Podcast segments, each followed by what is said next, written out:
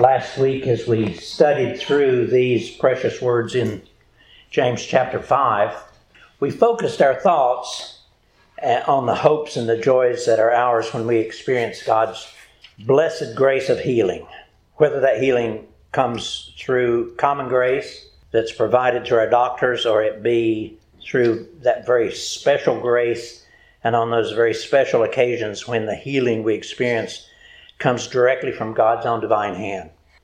Now, today, using these same precious words here in James chapter 5, I'd like to center our thoughts on the wonderful privilege that we have as God's beloved children of being able at any time to freely enter into His presence and enjoy an intimate conversation of prayer with Him. Listen to these words beginning in verse 13 of James chapter 5. Is any among you afflicted? Let him pray. Is any merry? Let him sing psalms. Is any sick among you? Let him call on the elders of the church and let them pray over him, anointing him with oil in the name of the Lord. And the prayer of faith shall save the sick, and the Lord shall raise him up. And if he have committed sins, they shall be forgiven him. Confess your faults one to another, and pray for one another that ye may be healed. The effectual, fervent prayer of a righteous man availeth much. Some years ago, perhaps 10 or 15 years ago now, though I had been a Christian for many, many years and had prayed to God on an untold number of times, I began to question my real understanding of prayer. Was I doing it right? Were my prayers, as this verse tells us, were my prayers truly effectual? Or was I just simply voicing hope? Were my prayers truly effectual? So, with that, I began to study and to beseech the Holy Spirit to give me a better understanding about prayer, both from my own side of the conversation, but especially from God's side of the conversation.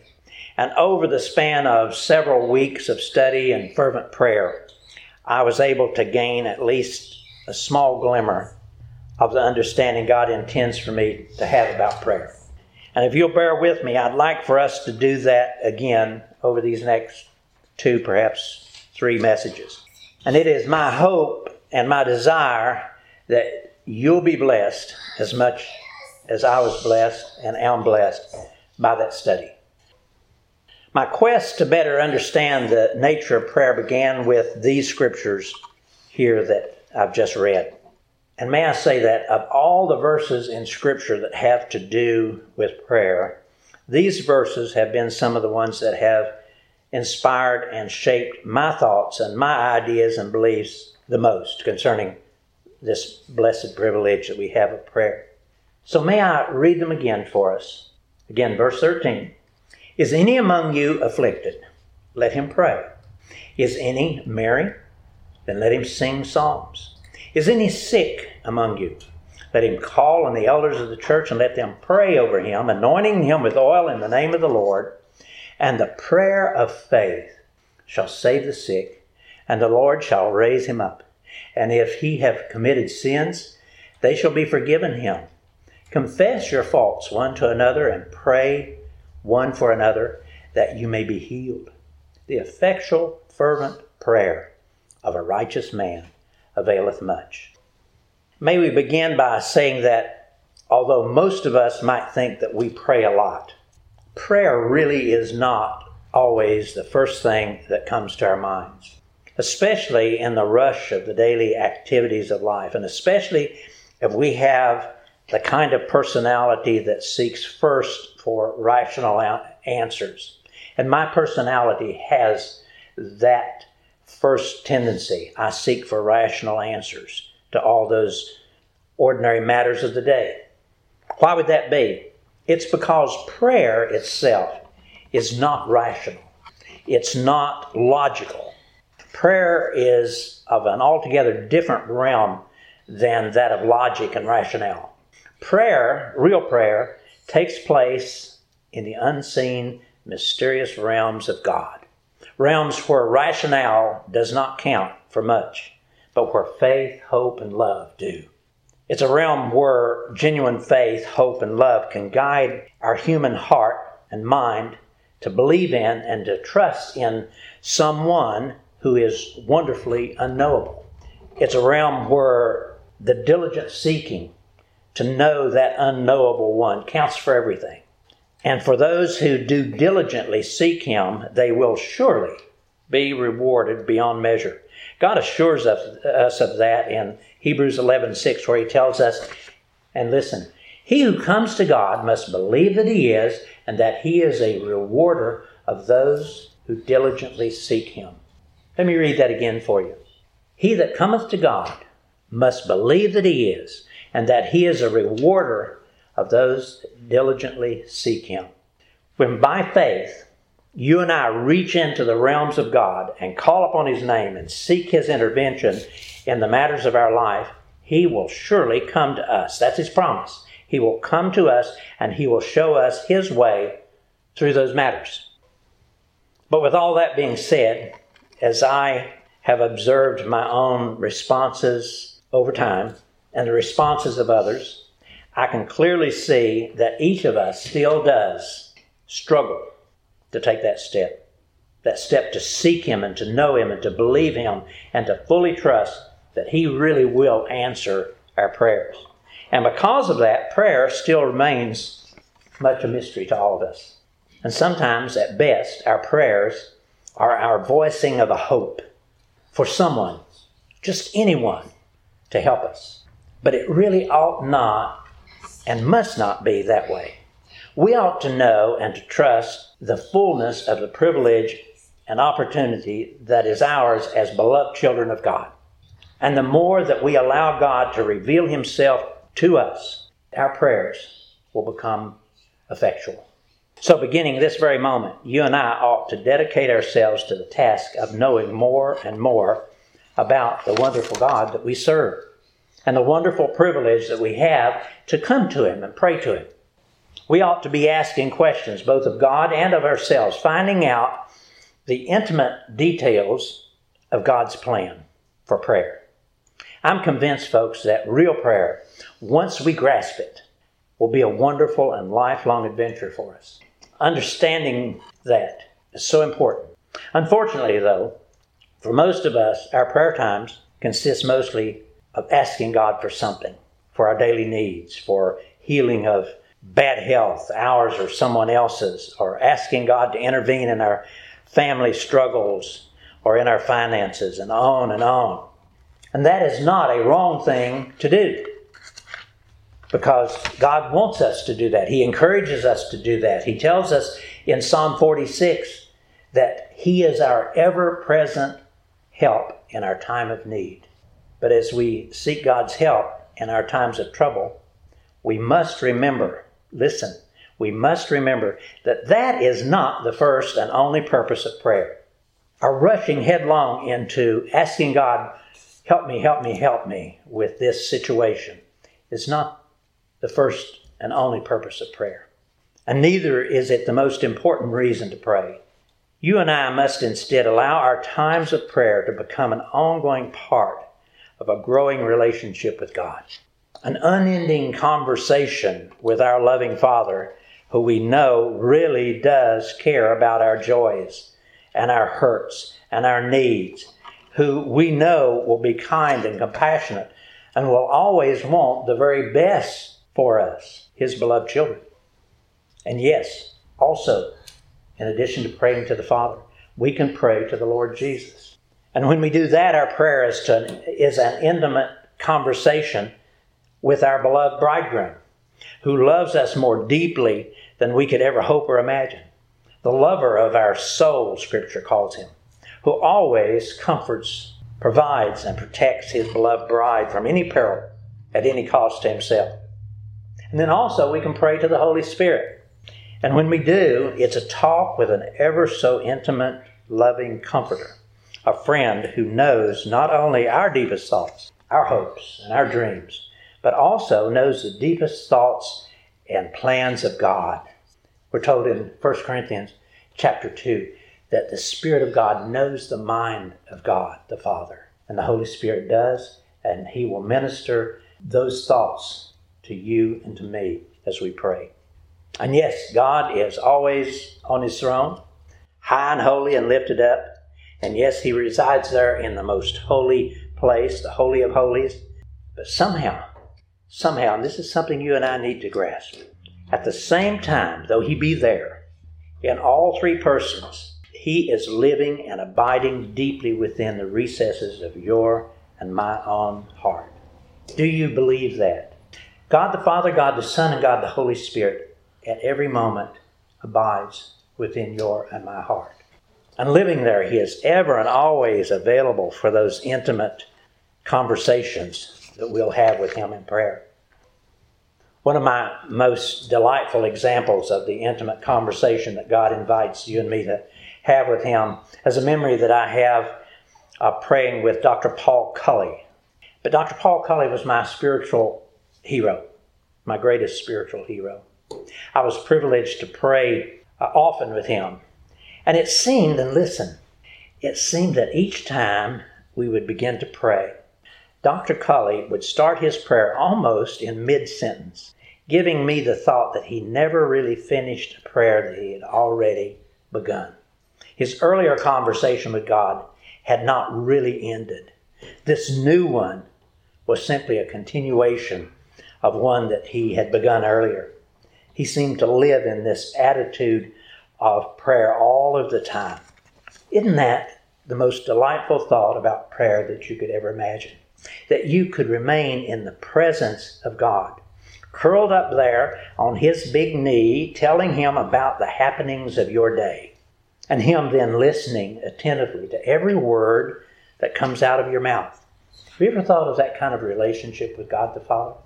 That God could easily and does easily manage all of the difficult matters of the whole world, while at the same time giving his full, undivided attention to every thought that enters your mind, every word that you say. I do fear that most of us don't enjoy that kind of relationship with God. We envision Him as being unreachable, untouchable. We act as if He doesn't know about our deepest sorrows, our hurting hearts. We find ourselves saying short, panic type prayers over and over again as if we're trying to arouse His attention and get Him to hear us. And I've heard people say things like, well, I don't think that we are supposed to bother God with all those smaller matters of life. He expects us to take care of, of those sorts of matters ourselves. Listen, when we think those sorts of thoughts, it is evidence that we don't really know Him very well. Others have said things like, we're not allowed to get up real close to God because God is holy. He's God. And no one has ever seen God's face and lived. Only Jesus has done that. And to some extent, that might have been so in the former days, as perhaps with Moses, when Moses was not allowed to see God's face. But not so anymore, folks. Not so anymore. The moment that Jesus died there on the cross, that veil of the temple was rent. It was torn asunder, removing any and all barriers that are between us and God the Father, giving you and me complete and free and unhindered access into His presence. And now you and I are able to freely rush into God's presence as a little child would do without any concern for protocol or decorum. And we can be confident that we will be lovingly received by a gentle and loving Father who is ever and always attentive to every possible need that we might have. Do you believe that? Do you believe that? perhaps this is a good time that we pause and we rethink exactly who we perceive God to be. What exactly is our vision of the person and the character of God? What is your vision of who God is? What is my vision of who God is? If in our minds God is rigid, demanding, sometimes intolerant, then we really do need to change that vision because that is not who God is. And Scripture is clear on that. But how do we make that change? How do we make that change? How do we turn our vision of God, God the Father, from where it is into a vision of a gentle and loving Father? Let me suggest that we begin by simply looking at the Lord Jesus. Jesus revealed the true nature and the true character of God the Father to us. And he plainly said so. He said, If you have seen me, you have seen the Father. I and the Father are one. In Jesus, God presented himself as being the kind of Father that truly would not only allow, but would instead continually invite and encourage you and me to come straight into his throne room with even the most mundane of prayers. And even and especially if we have nothing at all to ask of him, just to visit. Just to visit. Just as a little child wanting to curl up on her daddy's knee and watch his daddy take care of all the business of the day. Jesus said, Suffer the little children to come unto me. You and I are encouraged to come as simply as a child would come, unreservedly, and without concern that daddy's busy with other more important business of the world. While it may be difficult for us to envision you and I really being beloved little children of God, He really is our loving Father. Romans 8 tells us all about that. He is our Abba Father. That's a very intimate name for God. Listen to these words Romans 8, beginning in verse 14. For as many as are led by the Spirit of God, these are sons of God. For you did not receive the spirit of bondage again to fear, but you received the spirit of adoption, by which we cry out, Abba, Father. The Spirit Himself bears witness with our spirit that we are children of God, and if children, then heirs, heirs of God, and joint heirs with Christ, if indeed we suffer with Him, that we may also be glorified together. You've heard it preached often, and it really is true. This word Abba is an expression of deep, loving intimacy, literally meaning daddy, an affectionate expression of daddy. And in our accepting Christ as our personal Savior, a special, immediate, and eternal form of adoption took place. An adoption that cannot be undone. We immediately became a full and complete member of God's family, joint heirs with Christ able to have and to enjoy all the benefits of being a son or a daughter of God, and able to enjoy all of the closest intimacies that a child would enjoy with his or her loving father. But none of that is of any value to you or to me until we step on forward and fully receive the joys of our newfound relationship as sons and daughters of God. And how foolish we are to continue to stand just inside his door, never fully entering into it, never fully entering into his presence. God is saying to us, You are my child. Come on in and let's get to know one another. You tell me about you, and I'll tell you about me. Isn't that a wonderful thought? And folks, if you and I will do that, then the promises here in these scriptures that we will have joys unspeakable. Joys unspeakable. Isn't that a wonderful thought? Let me assure you and me that this is all true. And the fullness of a loving family relationship stands waiting for us if we'll just go on past just entering the door of our salvation and go rushing on into His presence. But how do we begin? What is our first step? Our first step is simple surrender. Yes, we surrendered our souls to Christ in salvation. But while it might seem strange to hear, that step of surrender is really not all that we need to do. Jesus must also become Lord of our life. Have you ever noticed that Jesus is almost always spoken of as being the Lord Jesus? There are over 340 separate occasions in the New Testament where Jesus is called the Lord Jesus. And folks, that's not just incidental. And that's not just a title that goes along with his name. Lordship is a position of absolute authority, authority that is able to rule and command every thought and every movement of our being. There again, in Acts 17 that I read at the beginning of the service, Jesus said to us, He, the Lord Jesus, made from one man every nation of mankind to live on the face of the earth, having determined the allotted times and the boundaries of their dwelling place, that they should seek God and perhaps feel their way towards Him and find Him. Yet He is actually not far from each one of us, for in Him we live and move and have our being.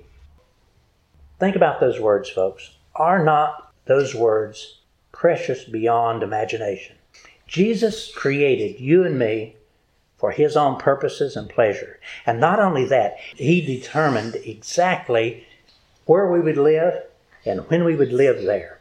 The exact places and the exact times that we would live and move and have our being right where we are. He is that intimate. Let me say that again. He created you and me for his own pleasure.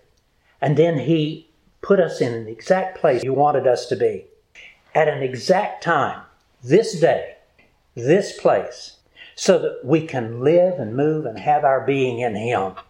That's amazing. He is that intimate, that involved in who we are. And yes, again, He must absolutely be our Lord. Nothing less is an option.